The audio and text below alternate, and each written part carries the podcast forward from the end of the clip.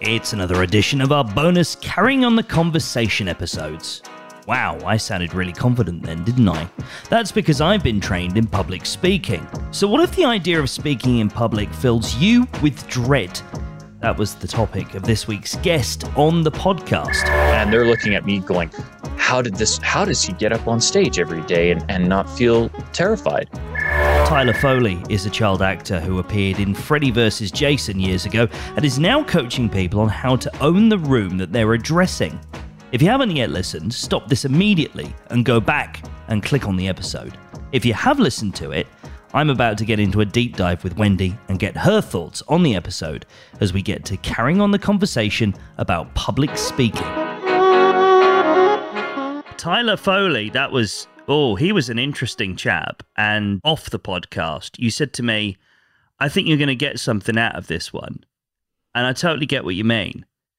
As someone who's done public speaking and for 20 years struggled with it, and then finally it just clicked into place, I found this guy so relatable because he's absolutely right when he says about you have to, it's about perspective. It's comparing the pain points of facing a room full of people and the fear of that versus not getting the results you want. So, yeah, really, anybody that hasn't done public speaking, I think definitely needs to listen to this one. You say the two words together, public and speaking, and most people's tummies are just going to do a flip, aren't they? There is a fear attached to it, I'm sure. And what I loved about Tyler, because Tyler does show up on lots of podcasts. Let me tell you, he's he's a great guest. And what I loved about Tyler was that he allowed me to take him on a conversation that wasn't the usual route. And I know that he talks about his, you know, childhood acting and and things like that and and now he's a public speaker as well as a, a safety trainer. So he's got businesses going on in the background. But what I loved was his perspective as a parent.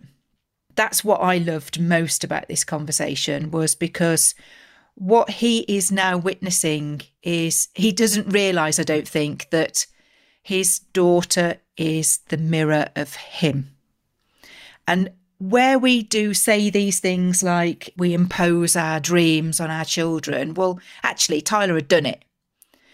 But what he's doing now with, his daughter is his daughter is doing it without the fear attached. And that's empowering him even more with what he's doing when he's showing people how to public speak because he's drawing on how his daughter does it with no fear. Yeah, I, I, like that. I think that's that's really it, it's it's kind of like passing the torch down, isn't it? In a weird way, it's like the legacy of someone's spirit passes down, and you learn from your parents. You get the benefit of the hindsight of this is what they used to do. I'm going to try it a slightly different way, and it sounds very much like yeah, his daughter is going to be a finessed version. So maybe she'll be in Freddy versus Jason four.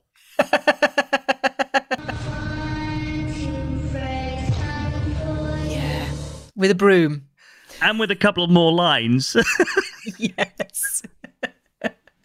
It's strange, isn't it? Because I don't watch any of those kinds of movies. So as soon as I'd mentioned that, he was like, "Oh my god, everybody goes to that," and I was like, "Well, I'm just going to confess straight away, I haven't seen it, so I don't know, I don't care." I love it's that. like you know, but it, it, as an anchor point, and this is what you look for, isn't it? When you when you're going to be speaking to guests, was like, well, let's just get, I just wanted to get that out of the way. Can we just get that out of the way then, please? And move on to some really good stuff that's going to help people and help listeners. And I think he really did that by, he's still quite boyish, isn't he? He's a grown up, but he's very boyish in, in his, his attitude. And I think sometimes we need to have a little bit more of that childlike essence when we're doing things that are a little bit frightening, a little bit scary.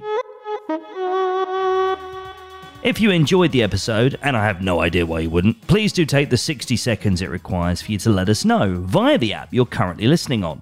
If you know someone who'd find this episode interesting, please do share it with them and ask them to click follow or subscribe, whichever their favourite app allows them to do. We'll have a new episode with you on Thursday when we'll be talking with Blaine. Until then, enjoy carrying on those conversations.